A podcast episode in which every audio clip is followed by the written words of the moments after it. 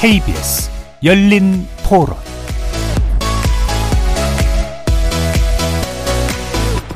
안녕하십니까. KBS 열린 토론 배종찬입니다.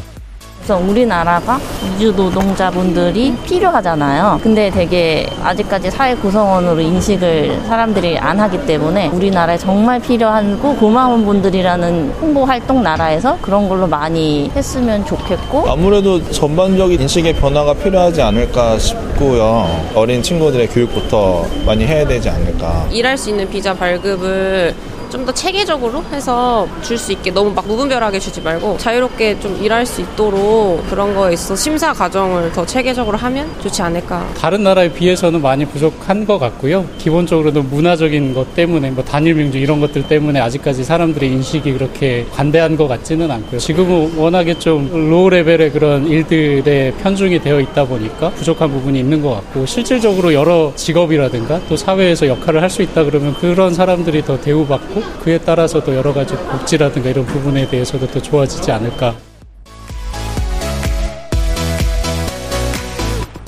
거리에서 만난 시민들의 목소리 어떻게 들으셨는지요? 농촌에서 건설 현장에서 제조업에서 우리 노동 현장 곳곳에서 이주 노동자들의 역할은 필수가 된 상황입니다. 국내에 머물고 있는 이주 노동자는 무려 100만 명에 육박하고 있다고 하는데요. 특히 올해만 역대 최대인 16만 5천여 명의 입국이 예정돼 있다고 합니다. 하지만 노동 현장에선 사고사, 임금 체불과 열악한 주거 환경 등 여전히 이주 노동자들은 안전 사각지대에 놓여 있는 게 현실입니다. 지난해 청주의 한 건설 현장에선 베트남 노동자가 추락사는 안타까운 사고가 발생했었는데 최근 그 부인이 한국을 찾아 사고 원인을 밝혀달라며 눈물로 호소를 해 이슈가 되기도 했습니다. 오늘 열린 토론에서는 이주 노동자 100만 명 시대 열악한 처우에서는 어떻게 달라질 수 있을지 깊이 어, 이야기 나눠보도록 하겠습니다. KBS 열린 토론 지금부터 출발합니다. 치열한 토론 속에서 더 나은 세상을 찾아갑니다. 올바른 세상을 만드는 첫 걸음. 평일 저녁 7시 20분 KBS 열린 토론. 오늘 토론 함께 해주실 네 분 소개합니다. 녹색 정의당 이자스민 의원 나오셨습니다. 어서 오십시오. 안녕하세요. 이주 노동자 노동조합 우다야 라이 위원장 나오셨고요. 어서 오세요. 안녕하세요. 예. 중앙대 사회학과 이병훈 명예교수 함께합니다. 예, 안녕하십니까. 어서 오십시오. 이주민 센터 친구 센터장이신 조영관 변호사도 함께합니다. 어서 네, 오십시오. 안녕하세요. 네. 열린 토론은 시민분들과 함께하고 있습니다. 문자로 참여하실 분은 샵 9730으로 의견 남겨주실 수 있는데요. 단문 50원, 장문은 100원의 정보 이용료가 붙습니다. KBS 모바일 콩과 유튜브를 통해서도 무료로 참여하실 수 있고요. KBS 1라디오의 모든 프로그램은 유튜브에서도 함께 하실 수 있으니까 많이 들어와 주시고요. 구독, 좋아요도 눌러주시면 좋겠습니다. 여러분들의 많은 관심과 참여 부탁드립니다. 자, 오프닝에서도 말씀을 드렸는데, 어, 이주 노동자 100만 명 시대입니다. 먼저 이자스민 의원에게 여쭙겠습니다. 네. 저는 이자스민 의원이 어, 국회의원이 되기 전부터 굉장히 화제가 됐을 때 아. 알고 있는데, 네. 어, 8년 만에 이제 국회로 돌아오셨습니다. 네. 자, 지난 1998년에 기화를 하셨으니까 아직 30년은 안 됐지만 그렇죠. 뭐 거의 25년, 30년 가까이 이렇게 네. 시간이 흘렀는데 자, 그때와 비교를 해 보면 참 이제 25년 정도, 26년 정도 시간이 흘러가는데 네. 어, 이주민들, 이주 노동자 우리가 이제 단순히 뭐 결혼으로 오신 분들보다는 이제 노동자 쪽에 오늘 초점을 맞추는데 어, 어떤 변화가 있었다고 보시는지요? 아무래도 아 저는 95년도에 왔기 때문에 거의 29년, 30년 차입니다. 그러네요. 올해는 네. 한국에서 오면은 98년은 귀화했던 연도이거든요. 그때 당시는 저 같은 사람이 많지가 않아서 사람이 호기심이 대상, 어 어떻게 왔지? 이런 관련된 그런 이야기를 많이 하고 음, 어느 순간부터 필리핀에서 오셨을 때. 그렇죠. 네. 아, 어느 순간부터 우리가 2019년 팬데믹 이전에 이 신문 기사들은 대부분 실려 있는 헤드라인이 있습니다. 이제 대한민국의 이, 아, 저기 외국인 250만 명 시대라는 그 뉴스가 굉장히 많이 떴거든요. 음. 그래서 250만 명 시대에 팬데믹이 거쳐나서 아, 점점 떨어지다가 이제 아, 다시 회복을 하는 그런 추세를 250만 명이 되는데, 근데 이 250만 명은 사실상 우리나라의 통계가 정확하게 되어 있지 않아서 이민자에 대한 통으로 되는 아 누구가 이민자인지 이게 다 이주노동자, 다 문화가정, 이주 여성, 뭐 유학생 아이들 포함을 음. 해서 저 같은 사람 사실 250만 명의 외국인 그리고 말 그대로 외국인입니다. 이주 배경 출신 사람들이 빠지는 경우가 굉장히 많습니다. 저- 어. 그래서 그 통계에서는 저 같은 사람이 들어가지 않고 어떻게 보면 훨씬 더 250만 명이 넘은 지 오래됐다고 생각을 하고 있습니다. 어. 이주 배경 아, 출신 주민을 생각을 하시면 정말 많아졌네요. 이제는 어 벌써 한국에 들어와서 기여하시고 두 번째 국회의원 또 임기를 지금 네. 어 겪고 계시는 건데 그만큼 우리 사회가 이제는 많이 변했습니다. 단일 민족이 아니라 다양한 이제는 다민족 어, 노동국가로 변해가고 있는데 우다라이 위원장께서는 어 네팔 우리 우리 대한민국 국민들은 아마 히말라야 에베레스트 산으로 많이 알고 있을 때 바로 어 청정 국가인 어 네팔에서 오셨는데 자 1990년대에 일을 하기 위해서 오셨고 이제 20년이 이제 넘었습니다. 그동안 쭉 이제 이주 노동자 쪽에 초점을 맞춰 보면 그동안 쭉 일하시는 동안 뭐 어떤 변화가 좀 인상적으로 머리에 남아 계신지요? 어, 저는 뭐 여러 어, 저도 또 노동자로 돌아왔고 어, 여러 산업 현장에서 일했고 어, 그때보다 지금으로 비교를 할- 하려면 어, 저는 어, 기대와 달리 많이 어, 자별을 받고 어, 같은 동료들이 왕따도 시키고 임금 재벌 이런 게 많이 어, 겪어봤습니다. 어, 지금으로 볼 때는 어, 지금 변화들이 그렇게 얘기하면은 어, 구, 그다지 이주종자들의 이주민들에 대한 변화는 어, 없습니다. 아, 이 제도들이 변했습니다. 변했습니다. 제도가 뭐 전에 아무 제도가 어, 90년대에는 아무 제도가 없, 어, 조에는 아무 제도가 없. 없고 그 다음에 산업연수생 산업연수생 제도 그 이후 고용화제 또 지금은 여러 제도들이 만들어져 있는데 다 이제 어, 이 노동자들의 이주동자들의 어, 권리보다는 어, 사업주들의 어, 권리 보장하고 사업주들의 입장에서 이 어, 어, 제도들이 만들어져 있고 사람들의 인식도 어, 저는 그때와 지금은 어, 그렇게 어, 다, 어, 어, 변하다고 저는 어, 볼 수는 없어요. 왜냐면은 어, 같이 이게 뭐 노- 이주동자라면 이 사업장에는 이 열악하고 이 더럽고 음. 힘들고 위험한 노동을 하는 노동자라고 어, 인식이 되고 있고 이 어, 네. 정부 정책도 그렇기 때문에 어, 그, 어, 그래 어, 그렇게 변하지는 않다라고 변하고 있지 않습니다. 그대로는 네. 있다고 어, 그대로 큰 있다라고 변화를. 체감하실 수는 없다. 그래도 시간이 흘렀고 음. 또 이주 노동자분들의 열악한 환경을 지적하는 목소리도 있고 또 사고가 나게 되면 그때마다 또 어, 조명하는 일도 우리 사회에서 어, 그 일을 또 조명하는 일도 생기게 되는데 그래도 좀 개선돼 왔다고 보십니까? 별로 20년 전과 어, 거의 아니, 변화가 아, 없다고 아, 보시는 거죠. 아니, 아, 어, 제도 만들었어요. 저이 에, 우리 를 이주동자를 관리하는 게 이게 제도 법제도잖아요. 지금 법제도 어, 어 있고 그 법제도는 어, 다 사업주 입장에서 만들어져 있다. 어, 저는 그렇게 어, 봅니다. 알겠습니다. 지금 어, 이주동자들이 어, 이 사고가 나면 어, 이 비닐하우스에서 얼어 어, 사- 사망하면 얼어서 이렇게 주위로 사망하면 이런 데는 어, 이게 어, 조금 관심을 가져주고 그 다음에 관심에서 멀어집니다. 네. 아무래도 고용 허가제라는 제도 아하에서 네. 있다 보니까 보시면은 이게 사업자, 사용자의 위주의 고용자의 위주의 음. 아, 정책들이 많이 펼쳐져 있는 거죠. 그래서 아마 해- 현장에서도 노동허가제로 바꾸자 사업장 변경 관련된 일들도 가장 많이 문제가 되고 그래서 아마 변했다는 그런 느낌, 그 재감을 못 하고 있는 예. 것이 사실인 겁니다. 네. 자, 네분 팬들 이야기를 먼저 듣고 어, 하나하나 개별 주제는 조금 이따 이제 본격적으로 들어가겠습니다.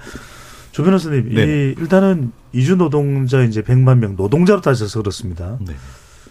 이주 노동자 없이는 우리 산업 현장이 거의 돌아갈 수 없는, 없는. 어, 상황에 와 있다고 봐야 될까요? 어떤 상황입니까? 어, 실제 이제 물론 아까 이자신 위원님도 말씀하셨지만 우리나라의 이제 정확한 외국인 노동자의 통계는 좀 아직까지는 잡혀 있지 않은 상황입니다. 어, 다만 이제 뭐 체류 외국인 통계라든가 아니면 이제 통계청에서 가지고 있는 이제 취업자 통계 그리고 이제 이른바 미등록된 통계들을 대략 어림잡아 한 100만 명 정도 규모가 될 거다라고 보는데 음. 어, 거주 인구의 숫자의 대부분이 사실 노동을 하고 있다라고 보면 그 숫자는 그거보다 훨씬 더 많을 것으로 추정이 되고요. 네. 이 사람들이 이제 주로 한국에 체류하고 있는 것들이 이제 국내에서 일손을 구하기 어려운 현장들을 이제 책임지고 있습니다. 우리가 흔히 음. 3D 업종이라고 하는 뭐 제조업부터 시작해서 어, 고용 허가제라는 제도 자체가 한국인 일손을 구하지 못하는 곳에 외국 인력 그 비숙련 노동 인력을 넣겠다라는 것이었으니까요. 그리고 최근에는 어, 공장뿐만 아니라 농어촌 지역의 외국인들이 음. 굉장히 많은 역할들을 하고 있습니다. 실제 농촌에서는 지금 외국 사람들이 없이는 어, 일손을 구할 수도 없고 농사를 지을 수 없는 상태. 농사를 짓는 상황 자체가. 네, 그런, 그런 상태가 되어 있고, 뭐, 최근에는 이제 보육의 영역, 요양, 가사 돌봄, 이런 영역에서도 외국 인력들을, 어, 유치하거나, 어, 들어와야 된다라는 이야기들이 논의가 되고 있고, 뭐, 음. 최근에, 어, 어제 얼마 전에 이제 고용노동부 정책에 따르면 내년에 들어오는 이제 이주 노동자들 같은 경우는 서비스업과 같은 단순 노무 영역에서도 일을 할 수 있게 해야 된다. 그 거기에도 이제 일손이 부족하다라는 네. 상황이어서 전체적으로 보면 우리 사회가 지금 이렇게 유지되고 있는 아주 중요한 핵심 고리들의 외국인 인력들이 그 역할들을 해주고 있다라고 볼수 음. 있습니다. 그 말 그대로 대한민국의 법 체계에서 해외에서 들어오신 분 여기에는 이주 노동자에는 이른바 우리 중국 동포도 포함이 되는 건가요? 그렇습니다. 네, 포함이 되는 건데 과연 왜 자꾸 이게 삐그덕 삐그덕 하는 소리가 나올지. 자, 일단 하나의 사건을 가지고 먼저 우다야라이 위원장에게 관련 내용을 질문을 드리고 이병훈 교수께 그 구체적인 내용을 좀 여쭤보도록 하겠습니다. 자, 최근 눈길을 모았던 것이 이제 오프닝에도 말씀드렸듯이 어, 청주, 충북 청주의 한 아파트 건설 현장에서 베트남 국적의 노동자가 추락사는 사건이 발생을 했습니다. 부인이 남편의 영정 사진을 들고서 사고 현장을 도는 모습. 베트남에 이제 어린 어, 딸이 둘 있다고 하는데, 자, 이 고인의 죽음에 의문이 많다는 게 이제 유족적 입장입니다. 해당 작업이 무서워서 무려 15분간이나 안 하겠다. 이렇게 버티다가 관리자의 어, 요구에 어쩔 수 없이 하게 됐다고 하는데 구체적으로 어, 라이 위원장께서는 간단하게 어떤 일이었는지를 좀 소개를 해주시면요. 어, 이 뭐, 사건은 지난 어, 지난 어, 그 작년에 7월 6일 어, 발생하는 어, 사고고요. 어, 이 베트남 어, 이주동자 두 명이 어, 지금 어, 어, 동양 건설가 어, 시공하는 어, 이게 뭐 아파트 현장 어, 아- 아파트 건설 현장에서 어, 이이집 5층짜리 어, 이 아파트에서 일하고 있는데 이게 갱품이 어, 갱품 어, 갱품 어, 이게 외부 거부집 어, 이게 거기 있어서 거기에서 일하고 있는데 네. 이거를 어, 추락해서 이 25층 어, 높이에서 이- 어, 둘이 어, 추락해서 사망했습니다. 그렇군요. 이 동자들이는 거푸집 작업을 하다가 25층 높이의 아파트 현장에서 추락사를 했다는 말씀이신 거죠? 네. 어, 이 노동자들은 뭐, 어, 계속해서 하던 일이 아닙니다. 하던 일이 아니고 자기들이 일이 아니라고 어, 저도 또 들었습니다. 거기서도 그렇게 얘기를 했고 예. 그래서 아까 얘기하시는 대로 관리자가 뭐 해야 된다라고 해서 이렇게 억지로 들어 위에 가는 건데 이게 뭐 안전 시설이 부실해서 이 두명 어, 어, 추락해서 사망을 했습니다. 그 이후 어, 이뭐 이 사측에서 이게 건설 어, 뭐, 어, 기업에서 어, 이주동자들에 대한 어, 제대로 이게 뭐 어, 안전 조치를 내야 되는데 그거를 알겠습니다. 그거도 안 하고 또 어, 유, 어, 유 가족한테 어, 에, 사과도 해야 되는데 예. 보상도 해야 되는데 이런 분들이 많이 있어가지고 네. 지금 어, 문제가 되고 있습니다. 자, 내용을 확인했고요. 어, 추가적인 설명을 덧붙여 보자면 안전 장치도 없이 작업을 했다. 공사 기간을 단축하려는 구조가 사고의 원인이다. 자, 교수님. 예. 현장에서 이주 노동자가 지금 추락사를 당했다. 그러면 이주 노동자인지 여부가 중요한 게 아니라 예. 우리 법이 있고 예. 건설 현장에서의 어, 사고 관리 또 어, 현장에서의 작업에 대한 규정이 있는 것이고 또 그에 따른 산재 보상이 당연히 엄연히 법에 규정돼 있을 텐데 어, 이렇게 의혹이 생기고 어, 유가족들은 사고 현장을 남편의 영정을 들고 서성이게 되고 이런 일이 왜 생기는 겁니까? 왜 뭔가 적용을 해야 될 적용을 안 하고 뭔가 다른 상황이 벌어지는 겁니까? 예, 저도 이 사, 사건, 사고에 대해서 어, 내용을 파악하다 보니까 매우 참 안타까운 일, 그리고 지금 거론되고 있는 분뿐만 아니라 그 같은 그 날 두 사람이나 베트남에서 오신 두 분이 이제 추락사를 한 큰 변이 발생이 된 건데요. 네. 그 우리 한국 사회 노동 시장의 가장 그 노동의 가장 큰 문제를 든다 한다면 노동 시장 이중 구조 문제를 있죠. 그래서 뭐 대기업 공공 부문 정규직이 여러 가지 조건에서 월등히 좋은 반면에 굉장히 뭐 비정규직 영세 사업장 중소기업에 일하시는 분 같은 분들이 이제 약자 위치에 있다 하는데 그분들과 에, 그분들보다 더 취약한 지위에 있는 분들이 어떻게 보면 이주 노동자라고 네. 할 수가 있을 거고요. 이제 그러다 보니까 그들에 대해서는 이제 원청 정규직이라 한다면 여러 가지 안정장치든 또 원청은 또그 노동조합도 있는 가운데 여러 가지 또 어, 일하는 가운데 권리 보호를 받고 있는 반면에 예, 지금 이제 요 이슈가 되고 있는 사건의 베트남 노동자 같은 경우에는 그 이주 노동자인데다가 또 워낙이 그분들이 일하던 것이 수산업 쪽에 종사하던 것을 더 이상 네. 그 일이 힘들고 배길 수가 없으니까 그 일을 이제 벗어나서 어떻게 보면 우리 절차상에 맞는 형태가 아닌 어떤 이제 미등록 불법 지위에서 일을 하는 그런 위치에 좀 굉장히 더 약한 이제 위치에 있다 보니까 그런 상황 속에서 아까 말씀하신 대로 그 안정장치 없이 이제 공기를 줄여서 일을 시켜야 된다라는 이유로 해가지고 내몰다 보니까 그런 가운데 아무튼 이런 이제 불행한 그런 추락사 일이 벌어진 거고요. 그리고 사실 최근에도 중대재해처벌법 가지고 참 논란이 많았는데 네. 아까 말한 이중구조의 약자들 같은 경우가 특히 건설 분야에서는 추락사, 끼임사 아니면 뭐 뭐가 떨어져서 눌림사 같이 예. 말도 안 되는 그런 사망 사고가 무척 많거든요. 이제 그런 일들이 벌어지는 경우가 대부분 하청 기업, 도국기업 에 일하는 이제 내국인도 마찬가지 이런 변을 당하면 거기에 대해서 진상 규명이든가 제대로 이제 뭐 사고가 있으면 그 이유를 분명히 밝히고 거기에 대한 책임을 이제 원청이든 그렇게 물을 수가 있는데 그런 것들을 따지기 힘든 상황이 되다 보니까 이런 사건 사고에 대해서 변상이 보상이 안 되거나 굉장히 늘어지는데 좀 잠깐만요. 이주 노동자 같은 경우는 더더욱이 그런 상황에 내몰리는 그런 상황에 지금 이 사건을 우리가 볼 수가 있는 거죠. 잠깐만 교수님. 이번에 그 사망한 베트남 어, 사망자의 경우에 예. 채용도 되- 그 채용도 될 수는 현장에서 일할 수가 없는 불법 등록자입니까?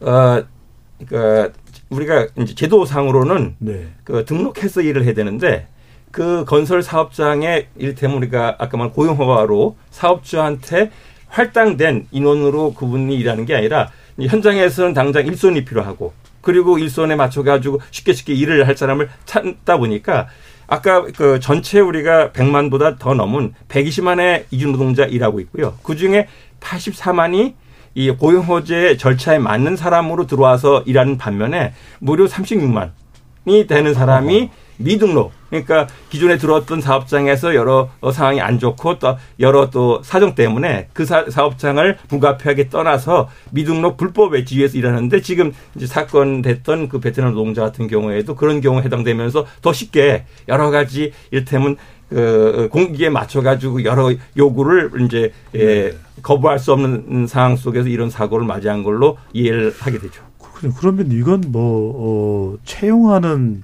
상황부터 정말 적법 절차가 아니라 어, 불법적인 요소들이 곳곳에 도사리고 있는 덕지덕지 붙어 있는 이런 상황도 볼 수 있는데 이 부분도 뭐 따져보기는 하겠습니다. 자, 조 변호사님 또 하나 네네. 문제가 계절 노동자 문제를 제기하셨는데 사람을 사고 파는 계절 노동자 이건 어떤 내용입니까? 음, 이제 아까 교수님도 말씀하셨지만 우리 사회에서 노동하고 있는 이주 노동자들이 가지고 있는 어떤 구조적인 문제들이 이제 사고의 원인이거나 어떤 사회적 문제의 원인인 부분들이 있습니다. 예를 들어서 아까 말씀했던 산재 사고 같은 경우에도 외국인 이주 노동자들 특히 현장에서 미등록으로 일을 하고 이주 있는 노동자들은 그나마 우리 제도가 갖추고 있는 어떤 보호 제도의 바깥에 있다 보니까 언어 소통이 잘 안 된다거나 위험한 작업들이 그런 사람들에게 더 가중 상충되는 상황들이 있죠. 실제 산업 현장에서 이주 노동자들의 산재 발생률이 한국 노동자보다 훨씬 더 높게 나타나고 있는 것이거든요. 네. 그런 문제가 어, 현장마다 발생하는데 최근에 이제 계절 노동자라는 제도가 우리나라에서 운영 중입니다. 계절 노동자는 농번기에 일손이 부족한 시기에 잠깐 한 3개월에서 6개월 정도 외국에 있는 이제 원래의 취지는 우리나라 다문화 가족의 친척들이 잠시 와서 친구 그 가족들도 만나고 잠시 일을 하고 돌아가는 제도로 처음에는 이제 설계됐었던 제도입니다. 근데 이게 이제 농어촌에 워낙 일손이 만성적인 문제다 보니까 점차 지자체에서 경쟁 적으로 사람들을 유치하기 시작했습니다. 그래서 지자체에서 단기간에 쓸 수 있는 외국인 노동 인력들을 큰 어떤 계획이라든가 이런 보호 장치 없이 뭐 중간에 소개를 해주는 브로커들을 통해서 막 가지고 오다 보니까 이 사람들이 한국에 들어와서 정해진 기간 동안 일을 하고 출국하기 하는 경우보다 이탈을 하거나 아니면 음. 현장에서 원래 일을 하기로 했던 어 농어촌에 있는 공, 농촌 하우스에서 일이 없으면 다른 곳에 대신 가서 마치 일손 이 사람을 노예처럼 이렇게 사고 파는 것처럼 오늘 우리 집에 없으니 다른 집에서 일하고 와 이렇게 돌려쓰기도 하는 등의 현장의 문제들이 좀 발생. 근데 이게 일종의 어 적법한 과정과 절차를 거쳐서 인력이 운용되는 겁니까? 아니면 철저하게 이게 일종의 편법으로 어 눈 가리고 아웅식으로 운영이 되는 겁니까? 뭐 이제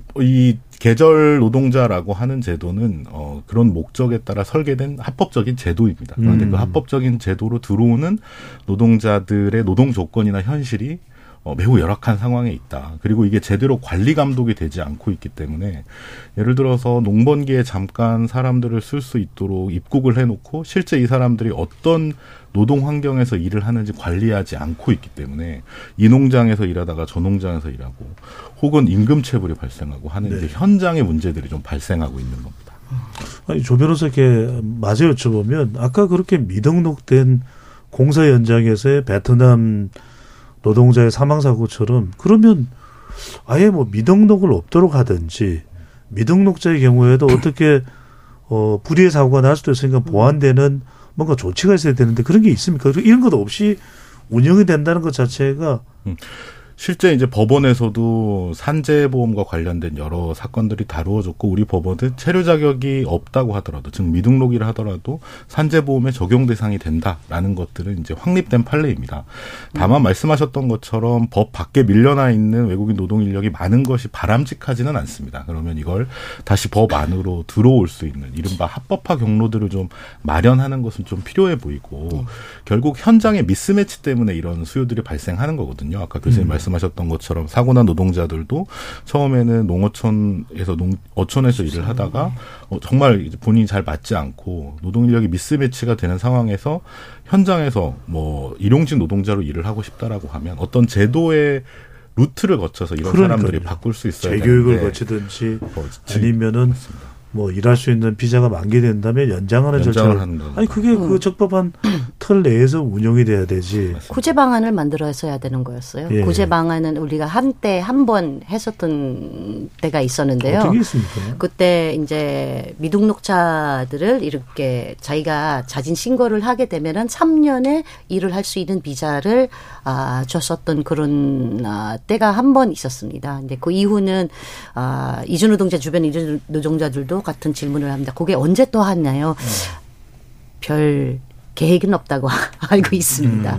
라는 게. 그러니까 구제 방안이나 아까 말씀하신 거 정주를 할 수 있고 나도는 사업장 변경을 이게 훨씬 더 여롭게 열어 줬으면 훨씬 더 이런 위험들이 줄어들지는 않을까라는 네. 그런 생각합니다. 그러니까 우리가 예상할 수 있는 또 현장에서 발생하고 있는 그런 문제들 조금 더 이야기하고 대책에는 이 부분으로 넘어갈 텐데 이자스민 의원이 말씀하신 김에 이것도 어 상당히 열악하고 문제될 수밖에 없는 게 이주 노동자 이야기하면 농촌 같은 경우에도 비닐하우스에서 그냥 정말 도저히 인간으로서는 물론 모든 이주 노동자가 다 그런지 농촌 지역이 네. 어떤지는 모르겠습니다만 또 겨울에 열악한 주거 환경 때문에 사망하는 이주 노동자도 발생하는데 그렇죠. 이것도 지자체에서 사실은 이, 이 환경이 비닐하우스가 실제 거주가 가능한지 네. 아니면 적어도 최소한의 안전 장치가 있는지 또는 이주 노동자도 뭐 물론 대한민국 국민은 아니더라도 대한민국의 법 체계 내에서 어, 보호받아야 될 권리는 있다면 어딘가 호소를 해서 이건 도무지 우리가 받아들일 수가 없다. 네. 이게 안 되는 이유는 뭡니까? 그러니까 문제 중 하나가 지금 보시면은 고용노동부가 2021년에 실태 조사를 농업 분야의 외국인 노동자 주거 환경 실태 조사를 했는데 거기서 이주 노동자들이 이렇게 조사를 했는데 69.6% 거의 70% 가까이가 아, 이제 뭐 펜, 그 조립식 패널이나 또는 컨테이너이나 이렇게 또는 뭐 비닐하우스에서 살고 있는 그런 현실이 그렇게 나타났습니다. 그 조사. 그 의도나 그렇게 된 이유는 약간 그 알 수 있을 것 같아요. 그러니까 네. 채 빚터리가 들어가 어, 들이는 비용을 최소화해서 네. 뭐 당신들 뭐 살던 나라도 뭐 환경이 안 좋았을 테니까 여기서 살면서 버틸 수 있지 않아 예. 견딜 수 있지 않아 또 우리는 많은 비용 들여서 뭐 깨끗한 뭐 관사를 지어주거나 기숙사를 지어주는 건 우리는 힘든 일이야. 네. 뭐 이렇게 접근했을지는 몰라도 네. 사람이 과연 그 시설에서 가- 그렇죠. 감당할 수 있을까 하는 생각이 듭니다. 그래서 개선 방안을 고용노동부에서 개선 방안을 내놓았는데 문제되는 거는 이게 저희가 가장 큰 문제가 제도 정책을 집행을 했을 때 이렇게 제대로 된 확인을 전수 조사를 해야 되고 그리고 확인을 해야 되는데 문제되는 거는 사업주가 제출한 서류만 검토를 하고 전화로 뭐 숙소 뭐 이상 유무를 이게 자기 자가 진단을 하는 그런 경우가 굉장히 많습니다. 그리고 이번에도 2023년 9월 달 작년 9월 달부터 얼마 전에 고용노동부에서 보고를 받았었는데요. 그쪽에서 원래 실태 조사를 기숙사 관련된 실태 조사를 4,600개를 이제 목적으로 하고 있는데 원래 진 작년 아, 연말에 끝나야 할 실태 조사는 아직까지 진행 중 진행 중이라는 거예요. 저 네. 왜요? 아, 1,000명의 아, 그 4,600곳 중에 천여 것이 이렇게 좀 약간 전화를 안 받거나 그 거부를 하거나 음. 이게 저기 상황 이게 전수 조사를 거부를 하거나 하는 경우가 있거든요. 근데 이게 처벌 규정도 없고 이게 만약에 너 실태 조사에 뭐 응하지 않으면은 저 천수 조사에 응하게 응하지 않으면은 아 이렇게 좀 약간 뭐 처벌 규정이나 뭐 이렇게 가이드라인이나 훨씬 더 좀 약간 이 말 그대로 너무 쉽게 빠져 나갈 수 있는 그런 이유가 아니라 조금 더. 예, 받은 그런 그렇게 아니라 조금 더 명확 명확하게 그리고 심지어 이거 공짜로 하는 건 아닙니다. 돈을 내고 이 우리가 이제 표준 계약서에서는 식비, 주거비를 돈을 내고 있어요 지금 고용노동자들은. 비닐하우스에서 자는 것과 어, 비닐하우스에서 식사를 하든 그 인근에서 식사를 하든 그 비용까지 사실은 노동비에 포함이 된 거네요. 맞습니다. 자기가 제하는 거죠. 월급에서 나오는 거에 빠지는 건데, 근데 이것도 표준 가이드라인이 없습니다. 어디는 5만 원을 떼어내고 어디는 20만 원 떼어내고 하는 그런 상황인 거거든요. 네. 교수님, 어, 한 개그 프로그램이 생각납니다. 우리가 이 이주 노동자와 관련된 부분을 절대 우스개로 다룰 수가 없다는 것은 너무나 명백한 거, 자명한 건데요.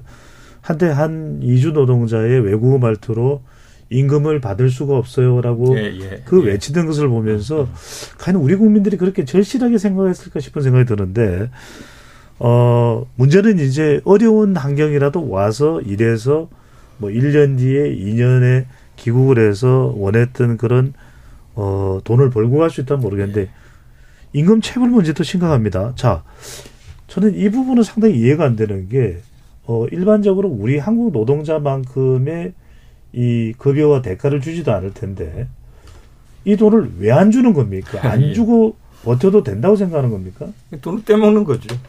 그 우리가 음, 나라는 음, 그러니까 대한민국이 경제 선진국이 돼 있다 그러잖아요. 근데 제가 뭐 주로 공부한 노동에 있어서는 아직까지 후진국에 벗어나지 못한다. 그래서 앞서도 그 중대재해 일하다가 다치고 죽는 사람이 그 선진국 내에서 제일 이제 밑바닥에 에, 후순위에 있는 것처럼 이런 임금 체불 같은 것들을 우리가 서구 선진국에서 찾아보기 힘든 일들이 한국에 벌어지는데요. 이를테면 그 지난해 에, 그 체불 임금이 전체 노동자가 무려 1조 8천억입니다. 음, 모든 그만큼 모든 이제. 예, 그 네. 약자 노동 약자에 있는 사람들 중에 아무튼 일해주고 돈을 떼먹는 이런 경우가 많은데 그 약자 중에 중요한 이제 예, 집단이 이주 노동자가 되고 있다는 얘기예요. 그, 그 그런 이유는 다른 비정규직 영세사업장도 어, 그런 경우 가 많이 발생되지만은 이주 노동자 같은 경우는 특히 또 다른 약자, 더 어, 약자 지위에 을에 위치해 있다 보니까 갑이 되는 사용주가 나름대로 어, 이- 이분들을 고용 허가제에 맞춰 가지고 어, 일손이 필요해서 어, 그 사람들은 돈 벌게 또 오는 거지만 우리는 일손이 부족하니까 그 사람들 받아서 일을 시킨다 한다면 정당한 음, 이제 보수나 아니면 정당한 여러 가지 근로 조건, 주거 조건 보장을 해야 되는데 정작 와서는 이를테면 그 사람이 이제 우리 말을 제대로 어, 못 한다든가 남의 나라에 일하는 그런 이제 사람이란 이유로 하거나 아니면 또 그런 사업장들이 대부분 중소사업장이다 보니까 사장님들의 인식이 이 사람들 대우에 대해서 법 아니면 제대로 좀 이 사람을 인간답게 에 그렇게 대, 하고 처우하는 일들이 많지 않고 그 중에 하나가 이런 임금을 어떻게 보면 일시키고 뭐 주구했던 것에 떼이더라도 이 사람들이 누구한테 하소연할 길이 없다 보니까 그런 약점을 갖고 하든가 과거에는 이제 여권을 너, 네가 일하는 이, 동안에는 나한테 여권을 맡기라고 하는 그런 신분이 구속되는 상황 속에서 또 이런 임금이라든가 여러 그런 조건을 불리하게 강요하더라도 달리, 달리 이 사람들이 정하거나 뭘 얘기할 수가 없는 그런 식의 음. 일들이 벌어지는 가운데 대표적인 문제가 임금 체불, 체불의 문제, 아까 네. 말한 사고 빈발의 문제. 그래서 찾아볼 수가 있는 거죠. 저는 여기서 참 중요한 게 역지사지 입장을 바꿔놓고 생각해 보면 이자스민 음. 의원은 한국에 와서 국회의원도 역임하고 있지만 과연 우리가 외국에 나왔을 때 이런 대접을 받으면 우리 국민들은 그 소식을 듣고 가만히 있을 수 있을지 나이 위원장께 여쭤보고 싶은 것이요. 뭐 임금 체불들을 비롯해서 주로 이런 계속 어 문제점들 그러니까 산업 현장에서 다른 누구보다도 노동자들보다도 가장 이주 노동자들이 열악한 환경 또는 어 거주에 대해서도 일정 수준의 환경을 보장받지 못하는 부분 심지어는 임금까지도 일했는데 가구 공장이 됐든 자동차 부품 공장이 됐든 받지 못하는 상황. 어디에 가장 큰 현장에서 20년 전간 일해오시면서 오늘도 단결 투쟁이라는 복장을 입고 나오셨습니다만 원인이 있다고 보시는지요? 어, 이 지금 어, 임금 재별에는 어, 저벌이 이 사업주들이 이주동자를 무시해서 그냥 뭐 안주도 된다 신고도 못한다라는 게 하나 있고 신고에도 어, 이주동자들이 어, 신고하지도 못합니다. 이 어디 가야 되는지 법 제도도 모르고 노동청이 어디인지 어, 이게도 모르고 모르는 거 있습니다. 모르는 게 있고 또 어, 신고에도 누구 변호사를 통해 어, 노무사를 통해 이렇게 신고해도 어, 사업주들이 처벌이 약하니까 어, 이 어, 내가 어, 자기가 주는 임금이보다 어 이게 벌금이 어더뭐 아주 적게 어 받으니까 그렇게로 어 그, 그쪽으로 어, 어 선택하는 사업주들이 많, 어, 많아서 이 이주동자들이 지금 어, 임금 제일 많이 어, 늘어나고 있고 임, 임, 제대로 된 임금이 어, 받지 노동의 대가를 받지 못하고 있습니다. 또이 어, 기술사 어, 관련도 이 이주동자들이 사업성 변경 어, 자유롭게 알 수 없습니다. 이 고용화 가지는 네. 사업성 변경이 어, 자유롭게 알 수 없고 어, 자기가 원하는 어, 어, 이렇게 원하는 대로 어디 갈 수 없습니다. 사업성 변경하기 위해는 어, 그만두기 위해는 구 사업주가 동의를 해줘야 되고 어, 이런 상 상황입니다. 고용아주 법이 그래서 이 아주 문제가 있다라는 거 이 겁니다. 이렇게 했기 때문에 사업주는 이주동자를 내가 고용 어, 기간까지 어, 고용 기간까지 3년 뭐 아니 뭐 4년 10개월 이렇게 내가 고용할 수 있다. 내 손에서 벗어날 수 없다라는 게 생각합니다. 그래서 이런 게 어, 기숙사, 임금 또 대우들이 아무것도 변하지 않습니다. 그래서 네. 문제는 법이 있고 아까 의원님 얘기 어, 말씀 하셨지만 어, 이 기숙사 는 지금 어, 어, 지침이 어, 그 숙식비 지침은 배지됐고 어, 지금은 어, 이 문제는 뭐냐면은 가설 어, 어, 지침 배지돼도 가설 건축물이 어, 이 어, 지자체에 등록하면은 고용할 수 있게 어, 이 사용할 수 있게끔 음. 숙소로 사용할 수 있게끔 정부가 또 이게 허가를 내주셔요. 그래서 여기서도 어, 이 문제가 있습니다. 어, 이런 네. 문제도 있기 때문에 이게 모든 어, 곳에 이주동자에 대한 어, 바뀌지 않은 겁니다. 네, 계속 구멍이 있다는 이야기인데. 조 변호사께 여쭤보지 않을 수가 없는 것이 그래서 이게 뭘까요? 우리 국민들이 어 몇몇 특정 국가에 대해서는 어 뭔가 좀 우리와는 우리가 그냥 업수위 여겨도 된다고 생각을 음. 하는 건지 네. 어 과연 그런 어떤 인식의 문제인 건지 음. 결국 우리가 악덕 사업주는 뭐 우리 한국인 노동자에게도 악덕 사업주는 있을 테니까요. 모든 사람들이 그렇지는 않겠지만 그러면 그걸 또 어, 통제해야 되고 관리해야 되는 우리 사법 체계가 있는 것이고 네네. 왜 고질적으로 해결이 안 될까요? 저는 이제 어, 제도의 문제가 가장 크다라고 음. 생각합니다. 왜냐하면 이주 노동자들은 어, 한국에 이제 태어나서 한국 국적을 가지고 본인이 노동을 하건 거주를 옮기건 결혼을 하건 생활을 하는데 어떠한 지장이 없는 한국 사람과 달리 모든 것이 법에 따라 할 수 있는 것들이 정해진 음. 제도에 따라 설계된 사람들이거든요. 예를 들어 이주 노동자들은 아까 위원장님 말씀하셨지만 다른 사업장에서 일하고 싶다고 하더라도 제도의 상황에서 마음대로 옮기지 못하는 것이고 가장 단적으로 체류 자격과 체류 기간이 정해져 있습니다. 몇 년만 한국에 있을 수 있고 어떤 일만 할 수 있도록 제도로 이제 설계된 사람들이기 때문에 저는 이 제도가 단순히 어떤 효율적인 목적을 위해서만 설계되는 것이 아니라 최소한 사람으로서 존중받고 인정받을 수 있는 어떤 기초에서 설계되어야 하는데 음. 지금 외국인 노동자들이 적용받고 있는 제도들은 어 그런 인간이 가져야 될 가장 기초적인 보호 시스템이라기보다는 가장 효율적으로 혹은 가장 관리하기 편한 방식으로만 설계되어 있는 겁니다. 노동자들이 노동의 어떤 위협을 느끼고 노동권을 보호하지 못하는 상황이 됐을 때 음. 어, 아주 열악한 숙소에 있을 때 위험한 작용의 작업을 강요받았을 때 내가 내 차려 자격을 그대로 유지하면서 거기서 벗어날 수 있어야 되는데 음. 그 모든 권한들을 오로지 사용자에게 맡겨두고 있으니까 사용자가 요구하는 것이 거부했을 때는 말 그대로 이제 한국을 떠나야 되는 상황들이 될 수도 있는 상황이니까 음. 현실에서는 이런 이제 악순환이나 울며 겨자 먹기로 계속 발생하는 거고 제도적으로도 외국인 노동자들이 어떤 공공 시스템에 접근하기에도 네. 어려운 상황들이 많이 있기 때문에 구제가 제대로 못 근데 되는 교수님 것이죠. 이 대목에서 궁금한 건 예. 많은 이주 노동자들이 있었던 일본의 경우도 있고 예. 또 치르키의 사람들이 많이 가서 어, 탄광에서 일을 했던 독일의 사례도 있고 예.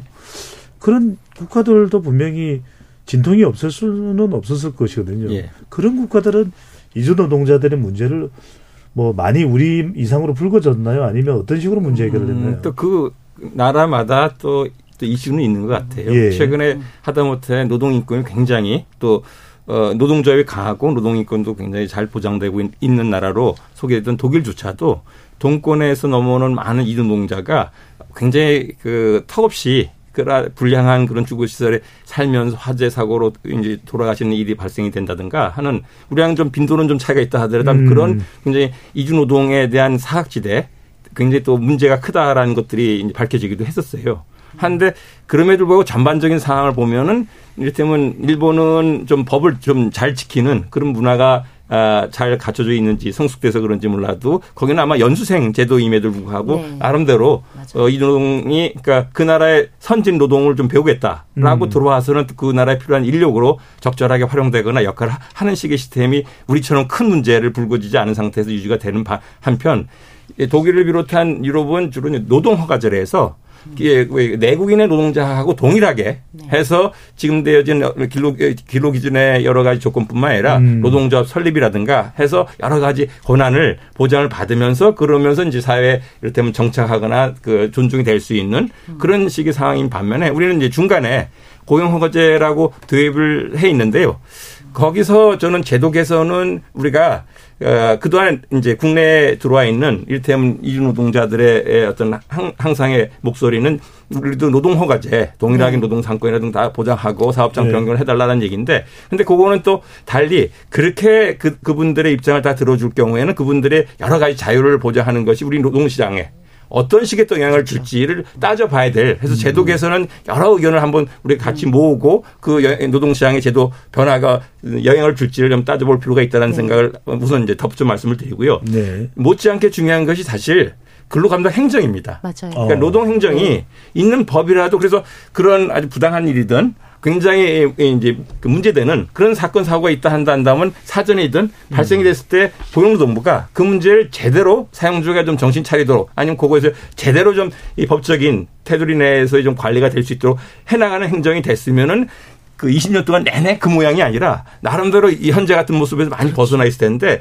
하여튼 그 굉장히 미온적이고 굉장히 아무튼 그 이 이주노동에 대해서는 더더욱이 좀 그 고용노동이 좀그 나서기를 꺼리는 그런 식의 그리고 사용자한테 다 맡기는 그런 관행이 현장에서 벌어지다 보니까 그런 행정 가- 공백이 좀 많은 문제에서 또 원인이 되고 있지 않을까라는 점을 들어 그런 개선도 필요하다는 말씀을 드리는 겁니다. 교수님에게 단답형으로 하나만 살짝 여쭤보고 예. 일부를 마무리할까 하는데 제도상으로만 볼 때 이주 노동자에 대해 제도상으로만 볼 때 우리가 일본이나 독일에 비해 많이 뒤처져 있습니까?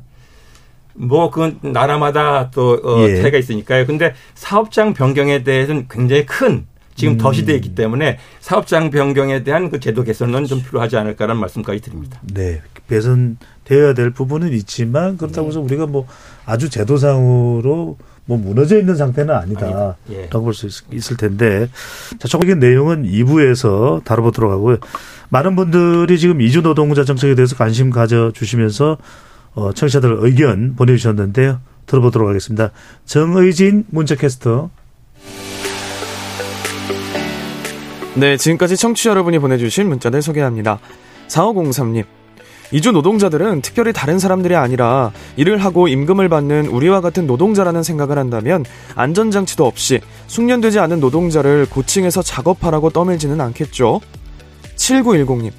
이주 노동자의 처우 개선과 안전에 더 신경 써야 하는 것과 아울러 50인 이하 우리 노동자들의 안전도 더 강화되어야 합니다.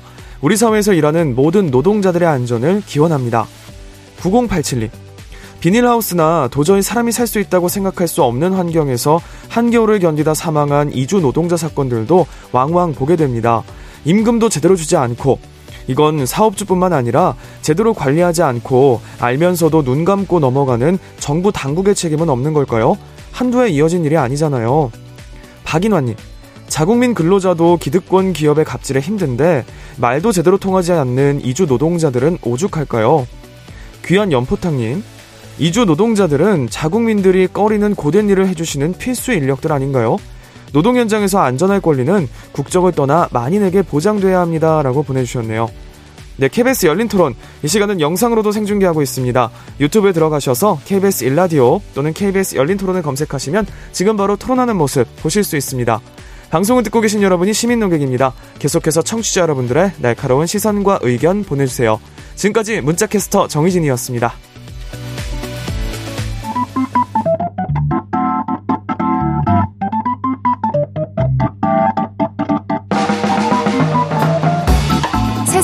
바꾸는 질문 열린 토론이 시작합니다.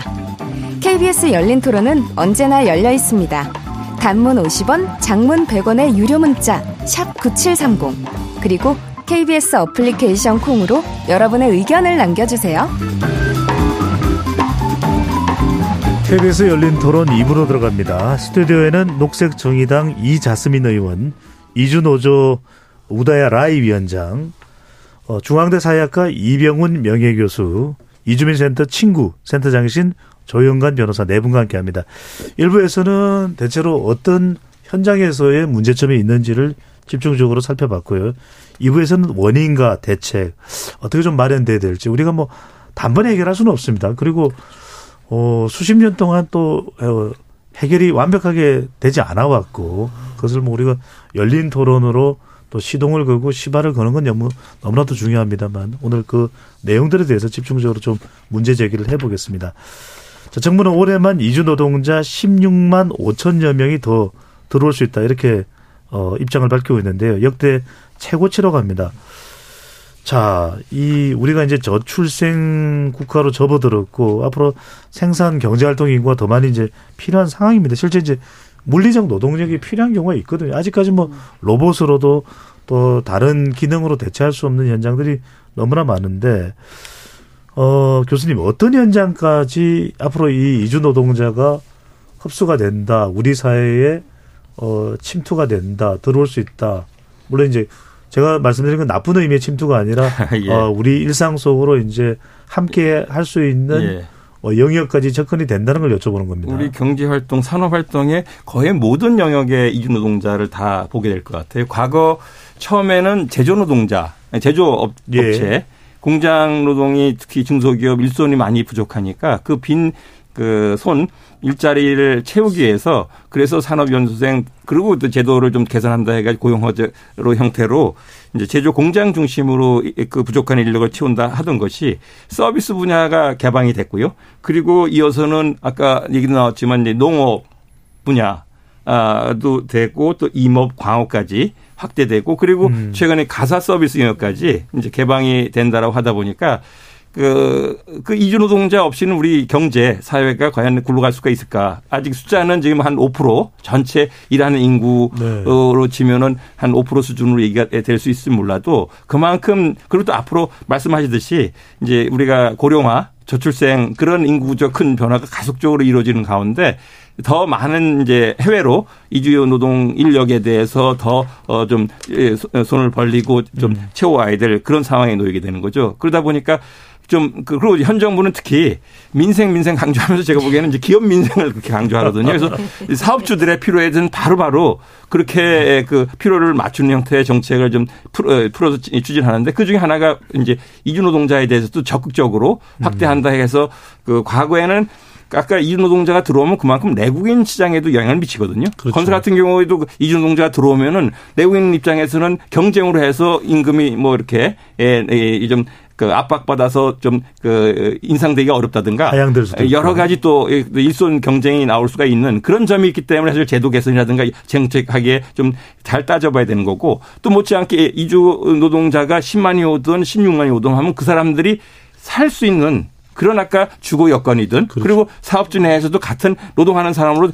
제대로 일하고 임금 받고 또 어, 자기의 어떤 기량을 발휘할 수 있는 여러 여건들을 잘 갖출 수 있게끔 그 사업주에 대한 교육 또 사업주가 그만한 조건을 갖추는지를 다 점검하면서 인력을 확보를 해야 돼, 하고 음. 들어와야 되는데 그런 거 없이 너무 쉽게 예, 일손이 부족하다 하니까 숫자를 크게 늘리고 채우고 하다 보니까 그렇잖아도 문제가 많은데 또 이노동자가 늘어나면 더 큰 문제가 그렇죠. 나타나지 않을까라는 걱정을 하게 되는 것이죠. 그러니까 여러 가지 상황들이 연출될 수 있을 것 같아요. 이주 노동자가 들어와서 또 장기간 또 연장해서 어, 또 일할 수 있는 권리와 법적인 권한을 연장하면 대한민국 국민이 될 수도 혹시 있는 것이고요. 과연 여기에는 제도 외에 우리의 좀 어떤 어 근본적인 본질적인 이 이주 노동자에 대한 벽안시하는 그런 시각이 있는 거 아닌지도 좀 함께 짚어볼 필요가 있는데 먼저 이 부분을 여쭤보겠습니다. 이 고용 허가제 이야기를 하기 전에 네. 자스민도 이렇게 궁금한 것이 네. 일단 자 필리핀에 있는 어, 누군가가 있다 라모스라는 네. 분이 계신다. 네. 그럼 그분이 한국에 와서 일을 하려면 어떤 과정을 거쳐야 되는 겁니까? 어떤 뭐 연락을 네. 받아서 뭐 접수를 아니요. 하고 어떻게 됩니까? 사실, 사실 고용 허가제는요 유엔에서 상 받았던 제도입니다. 굉장히 프로세스 자체가 음. 이게 중간 브로커를 없애고 나라 대 나라로 데이터베이스를 만들어 가지고 그 예. 그 러스터 안에서 필리핀에 있는 사람은 등록을 하고 그리고 한국에 있는 사업주는 그 로스터를 보고 선택을 하는 이런 상황이 되는 사람은 거죠. 어디에 등록을 합니까? 필리핀 저기 뭐야 POEA라고 노동부 예. 필리핀 노동부 측에서 이렇게 일, 아, 등록을 하고요. 그러니까 마찬가지로 그 그대로 인터넷을 선을 통해서 컴퓨터를 음. 통해서 여기서 데이터베이스를 고 저기 공유를 해가지고 여기 있는 사업주가 그 데이터베이스에서 선택을 해가지고 오게 되는 그런 어. 시스템입니다. 그래서 중간 브로커 우리가 항상 해외 나간다고 하면 브로커를 통해서 많이 하다 보니까 그 중간 브로커 자체가 없앴던 그 정책이다 보니까 유엔에서도 굉장히 바람직한 예. 그런 제도라고 그런 프로세스라도 상을 받았던 그렇군요. 그런 제도입니다. 입국 이주 노동자가 최종적으로 입국을 해서 어, 노동자로 일을 음. 할수 있으려면 어떤 서류들을 자격 조건을 갖춰야 됩니까? 일반적으로 뭐 한국어는 기본적으로 지금 나와 있는 걸로 알고 있고요. 예. 뭐 한국어 빼고는 사실상 이나인에서는 그렇게 크게 아 저기 뭐죠? 크게 필요한 그런 서류나 또는 기준이나 이런 게 별로 없, 없는 겁니다. 음. 서류는 많지만 뭐 경찰에서 아 저기 뭐내 범죄 기록이나 이런 게 그렇게 굉장히 네. 많지만 네. 이제 기준 자체가 그렇게 높지는 않은 건데 다만 이제 한국어라는 이런 음. 아, 부분들도 필요한 게 사업주마다 차이가 나는 그런 문인이 원하는 왜냐하면 이력서를 보게 되면은 로스터를 보게 어, 되면은 어떤 어떤 거기서 어떤 어떤 거를 가지고 있는지 선택을 해서 나이나 뭐 내가 사업주면은 나이를 따져서 남성이냐 여성이냐라는 그런 노동자를 선택을 할 수 있는 네. 권한이 있다 보니까 그냥 말씀 그대로 고용허가제이다 보니까 내가 일을 하고 싶은 곳에 선택을 할 수는 없고 고용주가 선택을 할 수는 있는 아, 거죠. 고용주는 선택을 하셨지만 나는 네. 몇 명의 고용주를 놓고 맞습니다. 어, 본국에서 출발하기 전에 선택할 수 있는 사항은 아니네요. 아닙니다. 그리고 가장 큰 문제는 거기 딱 선택받으면은 난 안 간다라고 얘기를 하면은 2년 동안 그로서에서는 밀려 나옵니다. 음. 이, 그, 이런 게 문제입니다. 그리고 한 번 그렇게 입국을 하면 몇 년 동안 어, 권리를 가지고서 예. 법적으로 일을 할 수 있는 자격이 되는 겁니까? 3년이 기본 계약이고요. 그리고 음. 만약에 사업주가 여- 더 연장을 한 거면 1년 10개월 더 연장을 할 수 있고 그 다음에 만약에 성실 근로자 제도도 있는데 이 성실 근로자 제도이라는 게 만약에 내가 계속 지속 고용을 하고 원하면은 음. 3년씩 아 4년 10개월에 잠깐 집에 3개월 정도 갔다가 다시 4년 10개월을 일할 수 있는 제도입니다. 그리고 그게 딱 마지막인 거고요. 아, 그러니까 3년을 일하고 1년 10개월 성실 연장하고. 허가제로서 추가로 일할 수 있, 으려면은 3개월간은 본국에 갔다가 네. 그 뒤에 들어와서는 다시 4년 10개월. 4년 10개월. 다시 수 5년도 아니고 4년 10개월인 이유는 뭡니까? 일단은 국적을 신청을 영주권을 신청을 할 수 있는 5년이라는 이 기간을 비하기 위해서입니다. 아, 그러면 영주권을 신청해서 한국에 머무를 수가 있겠다. 자, 네. 이 상황에서 들어보면은 뭐 조금 아쉬운 부분도 있을 것 같긴 합니다만 그렇게 썩 나쁜 제도 같이는 안 보이는데 계속해서 이 고용허가제에 대한 지적이 납니다. 조 변호사님. 네네. 어떤 부분을 지적받고 어떤 부분에 대한 게 개선돼야 된다는 목소리가 나오는 겁니까? 음, 이제 고용 허가제라는 제도는 아까 의원님 말씀하셨지만 나라 대 나라의 협정에 따라서 중간에 송출병을 최소화하고 들어온 사람들을 노동자로 대한다는 점에서는 제도의 장점이 있습니다. 음. 하지만 이거는 말 그대로 사업주에게 외국인 노동자를 고용할 수 있는 권한을 주는 것이기 때문에 이 사업주가 아닌 노동자가 어, 회사를 옮긴다거나 아니면 자신의 노동을 보호받지 못하는 상황에서 구제책으로 할 수 있는 것들이 많이 없습니다. 대표적인 어. 것이 사업장 이동을 할 수 없다라는 겁니다. 물론 절대로 할 수 없습니다. 아닙니다. 뭐 예를 들어 우리 법에선 예외적으로 이런 이런 경우에는 어, 사업장을 옮길 수 있다라고 되어 있지만 실제 이제 외국인 노동자가 그러한 것들을 다 입증하기 현실적으로 어려운 경우들이 많고 또 옮긴다고 하더라도 어, 상한 어, 기간 내에 몇 번까지만 가능하게 되어 있어서 마지막에 어, 바꿀 수 없는 상황이 되었을 때에서는 사실상 그 사업장에 묶여서 일을 할- 하거나 아니면 이제 한국을 떠나야 하는 그런 선택을 음. 강요받게 된다. 이른바 강제 노동의 위험성이 있다라는 측면에서 어, 국제기구나 유엔에서도 이거는 이제 제도의 개선이 필요하다라고 지적되어 왔었던 것들이고요. 아, 국제기구에서 권고했는데 미등록자도 상당히 많이 양산이 된다면서요. 네, 그렇습니다. 결국 이제 미등록자들이 발생되는 이유가 이렇게 사업장을 합법적으로 옮길 수 없기 때문에 사업장에서 사실 탈출하는 겁니다. 그러면 이제 사업주의 고용이 허가되어 있는 상태가 없어지는 거기 때문에 비자가 없어지는 거고 아. 미등록 상태가 되는 거. 불법 체류자가 되는 겁니까? 그렇죠. 네, 그런 상태에 놓여 있는 것이 이제 이 고용 허가제가 가지고 있는 이제 제도상 문제점으로 그렇군요. 라이 위원장께서도 어, 이 고용허가제가 다른 사업장으로 옮기지 못한다. 이런 거 이제 방금 전에 조영관 변호사가 말씀해 주신데 고용허가제 관련해서 어, 지금 외국인 이주 노동자들이 많이 지적하는 문제점 또 뭐가 있을까요? 어, 지- 지금 이게 기간이 있잖아요. 이게 어 4년 10개월 어, 이- 이- 일해야 되는데 어 동체로는 그러면 3년마다 첫 번째는 3년이 지금 어 계약을 어, 하고 한국에 들어옵니다.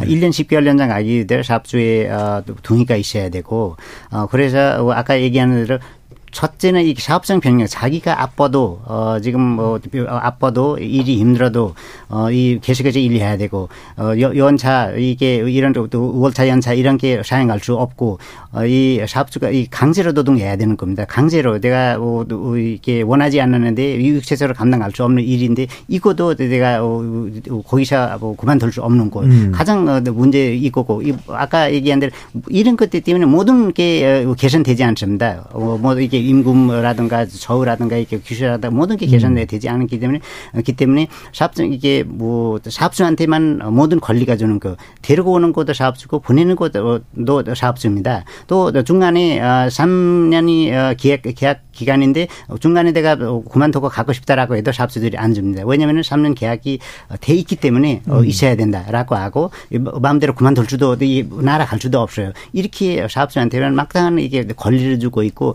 어 아까 얘기 나왔지만 노동자라고 인정해서 들어왔는데 들, 들어오는 게 이게 뭐 산업병수행 제도 폐지해서 어 고- 고용아지 실 어, 이게 뭐 실시되는데 노동자라고 인정해서 데리고 오는 거 어, 지만 이게 노동자로서는 아무 권리 이 고용아지는 알겠습니다. 아무 권리 보장되지 않습니다.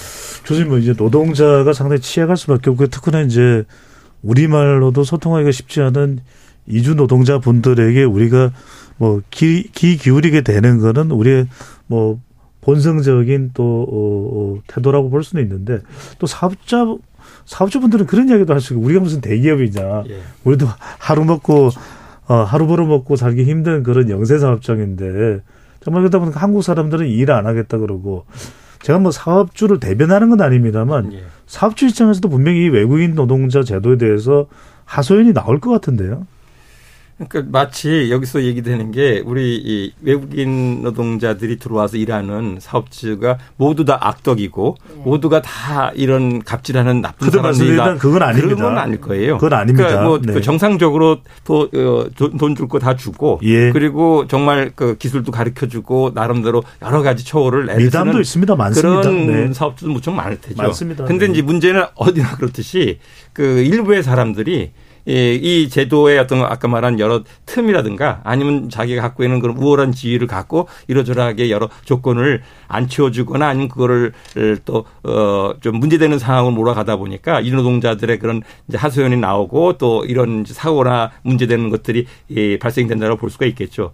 그런 가운데는 아무래도 그 또, 어, 사업주 입장에서는 일손이 필요해서 해외에 온 사람들이 좀, 좀 그 주어진 그래도 한국 사람들이 빨리빨리라든가 워낙 좀 급하게 많은 실적을 요구하잖아요. 이제 그런 것들이 좀 사업주가 깔려 있다 보니 거기에 문화적인 또 소통의 또 문제도 있는 가운데 그런데 이제 예, 근본이 나빠서라기보다도 그런 상황 속에 이제 이 노동자한테 여러 가지 좀 압- 압박을 더 크게 하는 경우도 발생될 수가 있을 텐데 네네. 예, 근데 예, 사업주는 특히 중소사업장 같은 경우에는 우리가 같이 해서 원청이라든가 대기업하고 다 물려서 그런 공기라든가 아니면 주문이라든가 그런 걸 맞추다 보니까 그런 상황에 또 압박을 받은 걸 고스란히 이주노동자한테 내모는 그런 사정도 아마 작용이 되지 않을까 생각도 되- 되고요. 네. 그럼에도 불구하고 이 노동자는 앞으로 더 늘 수밖에 없어요. 더 의존할 수밖에 없고 하다 보면은 현재 같이 굉장히 문제되는 형태로 어 그렇게 에, 에, 이제 여건을 누르고 아니면 문제가 계속 발생된다 한다면은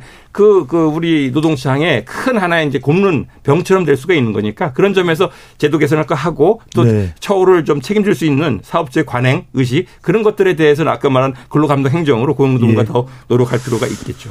어, KBS 열린 토론에서 어, 거듭 강조해서 말씀드리지만 우리 토론이 이제 주로 어떤 문제 해결을 위한 것이기 때문에 사업주를 우리가 뭐 악덕으로 어, 몬다든지 절대 그런 건 예. 아니고요. 9490님께서도 이런 말씀을 해주셨습니다. 이주 노동자 관련해 안타까운 소식들이 들려오지만 일부 사업체에서 일어나는 일인 것도 사실입니다. 모든 사업주가 이런 불법적인 일을 하는 것은 아닙니다. 법을 준수하는 사업주도 물론 많습니다. 어, 오늘 열린 토론은 안전사각지대에 놓인 이주 노동자의 노동 현실을 짚어보면서 제도와 인식을 개선하는 방법을 논의하고자 마련됐다는 말씀을 거듭드리고 어 재차 이 조영관 변호사께도 여쭤보면 뭐 이게 우리가 뭐 산업 현장에서 또 편법적인 문제, 거주 공간의 열악한 문제, 또 고용 허가제의 맹점 이건 반드시 짚고 넘어가야 되죠. 하지만 사업자분들도 좀 이런 제도가 보완됐으면 좋겠다. 어, 그는 사업주를 위해서도 위해서지만 이주 노동자들 위해서도 그런 것도 있을 것 같은데요. 맞습니다. 그러니까 사실 이제 최근에 조금 변화되고 있는 것들 중에 하나가 사업주들이 제일 원하는 거는 어, 오히려 이제 외국인 노동자, 특히 숙련된 외국인 노동자들이 장기적으로 안정적으로 체류하는 제도 시스템이 필요하다는 것이에요. 음. 아까 이재 선생님도 말씀하셨지만 지금 이제 고용허가제로 들어오는 단순 노무 인력들의 체류 기간 상한을 4년 10개월로 잘라놓은 거는 제도적으로 이 사람들은 영주권 비자를 신청하지 못하게 하겠다. 즉 한국에 정주하지 못하게 하겠다라는 것이거든요. 음. 그런데 그 성실 근로자 제도나 이렇게 약간의 꼼수처럼 우리나라로 말하면 본국에 다시 갔다가 새로운 주민등록번호를 가지고 들어와서 4년 10개월 있어서 한 10년 정도 있게 하는 것인데 이런 단기 순환 형태 노동인력 제도는 이제 한계에 봉착했다. 음. 어, 뭐 불법이라고 이야기하는 미등록 체류율도 높아지고 현장에서도 일할 수 있을 정도만 되면 고향을 보내야 되는 상황들이 아하. 되니 현장에서는 사실 안정적이고 장기 체류를 할 수 있는 노동 인력이 필요하다는 것이고 그렇다고 하면 지금 우리가 가지고 있는 비자 제도들 중에서 어 단기로 자꾸 순환 형태 몇 년 있다가 본국으로 돌려보내는 형태보다는 처음 들어와서 안정적으로 계속 장기 거주할 수 있는 형태의 비자로 음. 전환하는 것이 좀 필요하다라는 생각이고요. 네. 최근에 뭐 지역의 인구 소멸 요즘에 이제 나오는 인구 소멸 지역에서 하는 뭐 지역 특화 비자라든가 이런 비자들에서 장기 체류 그리고 이제 가족을 동반할 수 있는 그런 제도들이 도입되고 있는 것은 일단은 좀 반가운 방향이라고 생각하고 음. 우리 공동체에서 좀 장기 체류하면서 안정적으로 일하고 또 사회에 기여할 수 있는 기회들이 많이 보장되는 형태의 노동 인력들의 어떤 제도가 좀 필요하다고 네. 생각합니다. 이 이야기도 안 할 수는 없을 것 같습니다. 이자스민 의원께 여쭤보고 싶은 게 실제 이제 우리가 뭐 임금 체불 문제 제도를 통해서 어 아까 우리 이병훈 교수께서 말씀하신 대로 관리를 통해서 개선하면 될 일이고 네. 또 제도도 바꾸면 되는데 저는 가장 큰 부분은 오히려 이 태도일 것 같아요. 우리 국민들이 과연 현장에서 어 아까도 잠시 제가 말씀드린지 모르겠는데 뭐 50대 정도 되는 외 어, 이주민 노동자에게 이 30대 분이 뭐 그냥 하대를 하고 네. 막 욕짓거리를 하고 심지어는 뭐 폭력까지도 일삼는 그러니까 어떻게 보십니까? 이게 뭐 어, 외국 경험도 있으실 것 같은데 우리 한국 문화 네. 또 산업 현장에서 이주민 노동자를 대하는 태도 어떻게 평가를 하시는지요?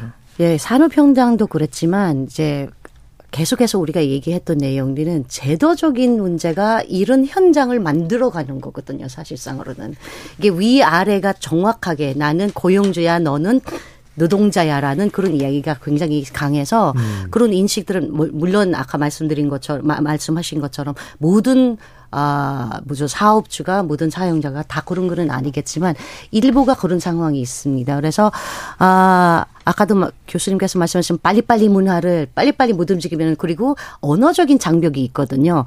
이게 알아듣지를 못해 한 번 얘기를 해서 그게 얘기한다 못 알아들으면 그게 얘기한다고 해서 못 알아듣는 거거든요. 음. 저는 개인적으로 경험이 있는 거니까 네. 그게 말한다고 해서 못 알아듣는 거는 못 알아들는 거거든요. 그래서 이게 좀 약간 인식이 개선해야 되는 그런 방향인데 인식도 개선을 하기 위해서 제도 정책이 어느 정도 둥둥한 일반 노동 자에서 둥둥한 아 지위를 이 이주 노동자들 둥둥한 지위를 가지, 가진다고 하면 어느 정도 그 인정을 사회적으로도 인정을 하고 우리 사회의 인식도 굉장히 중요하게 아그 제도 자체에서 중요하게 따라간다고 생각을 하고 있습니다. 그리고 우리나라도 정부의 스탠스가 굉장히 중요합니다. 이 정부가 이주민, 이민을 바라보는 그 태도, 그리고 아까 말씀드렸던 것처럼 휴지처럼 한 번 쓰고 한 번 버리는 이런 정책이 아니라 정말 거주화 그리고 사람으로서. 그러니까 노동을 원했지만 사람이 왔다라는 그런 이야기처럼 사람으로서 인정을 하게 된다면 이게 그 정부의 스탠스가 가장 중요한 역할이라고 생각을 그리고 거기에서 따라가서 우리의 사회의 인식 그러면 어떻게 해서 설명하느냐 이주 노동자는 왜 우리 사회에서 필요한 건지는 정부의 역할은 굉장히 크다고 생각을 합니다. 알겠습니다. 이자스민 의원이 우리나라라고 이야기하는 것이 오늘따라 더 귀에 어, 콕 꽂히는데 교수님 이민청이라는 게 만들어지면 이런 이주 노동자의 어, 불거지는 문제들도 좀 일거에 해소가 될까요? 아무래도 전담하는 음, 또 이제 좀 청급의 에, 에, 이제 기구가 생기면은 네. 거기에 예, 이런 일들을 더 찾고 제도 개선이든 정책 개발이든 하는 식의 노력을 우리가 기대할 수가 있기 때문에 예, 이제 다문화 사회를 우리가 만들어 잘 가야 되거든요. 지금 인구 구조가 이렇게 급변하고 있고 그걸 채울 수 있는 이제 인력이든 우리 인구의 상당 부분을 어떻게 다문화적으로 이제 키워나갈 수밖에 없는데 그런 점에서 이민청이라는 것은 이제 앞으로 큰 우리가 해야 될 어, 어떤 국정 과제로 다룰 필요가 있지 않을까 말씀을 드립니다. 네. 어쨌든 좀 체계적이면 좋겠다는 생각이 계속 듭니다. 이지원님께서 이주 노동자 문제를 해결하는 원리는 다른 문제들과 비슷합니다. 위반자는 소수이고 위반자로 인해 사회가 병들고 있습니다. 처벌 규정을 강화하고 제도 집행을 현실화하는 것이 필요하다는 말씀을 주셨고요. 자, 이제 마무리할 시간입니다. 어떻게 하면 이 이주 노동자 문제를 좀 해결할 수 있을지 어, 내분 패널께 30초씩 들을 수 있을 것 같은데 먼저 생각하시는 가장 큰 물론 뭐 한 번에 단박에 해결할 수는 없겠지만 이주 노동자 문제를 해결하는 가장 중요한 문제가 뭐라고 생각하시는지 우리 어, 우다라이 위원장부터 말씀을 해 주시죠. 어, 이주 노동자는 사람이고 노동자입니다. 어, 이 여기 어, 이게 뭐 국적이 이렇게 다르지만 어, 노동자이고 이 사회가 필요해서 한국에 데려오는 겁니다. 그래서 이주동자들이도 당연한 어, 이게 기본적인 권리들이 있습니다.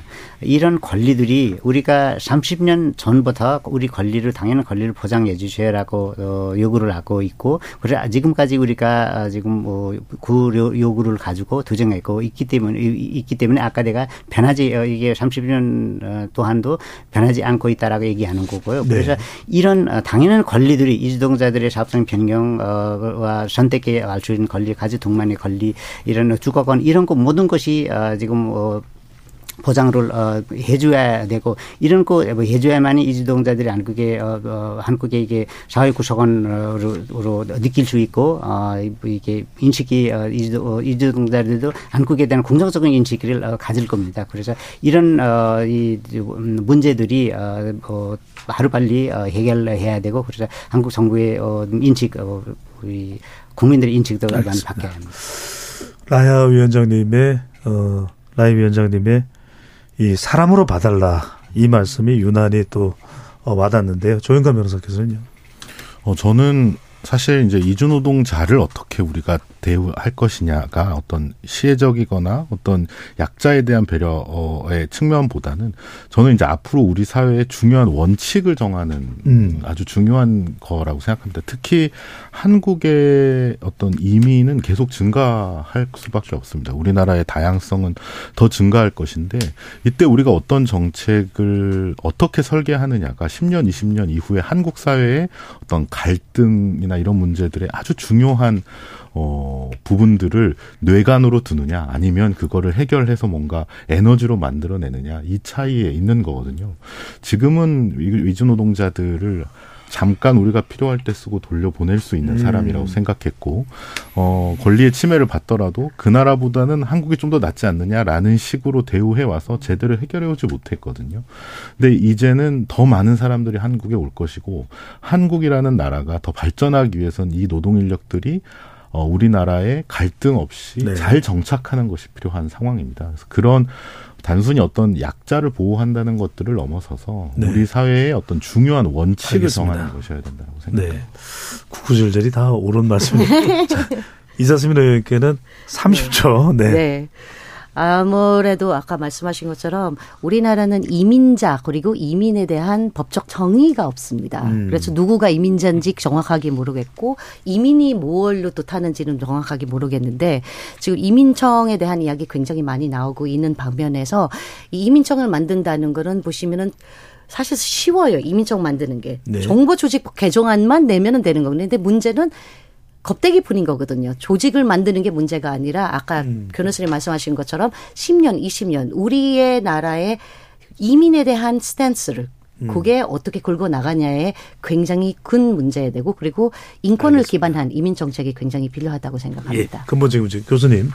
저는 좀 그 아까 못한 구체적인 문제 하나 언급하는 거로 마무리 네, 말씀드리고 30초 내로는 마무리해 주셔야 됩니다. 그 네. 오늘 이주노동자의 문제가 매우 심각하다. 오랜 문제가 아직도 크다라는 얘기를 하게 됐고 또 우리 이 사회 변화를 봐서는 그런 이주 이주 노동에 대한 우리 함께 더불어 살 수 있는 그런 다문화를 잘 키워나가야 된다 하는데 어째 정부의 이 외국인 노동자 지원센터에 소요되어지는 그 72억밖에 안 되는 돈을 다그 삭감을 하고 예. 그런 그 이주 노동자들의 권리 구제라든가 상담이라든가 역할을 알겠습니다. 하는 전국에 있는 그런 곳곳의 센터가 다 문을 닫게 됐어요. 오늘 말씀은 여기까지 마무리하겠습니다. 예. 네분 말씀 감사드리고요. 지금까지 KBS 열린 토론 배종찬이었습니다.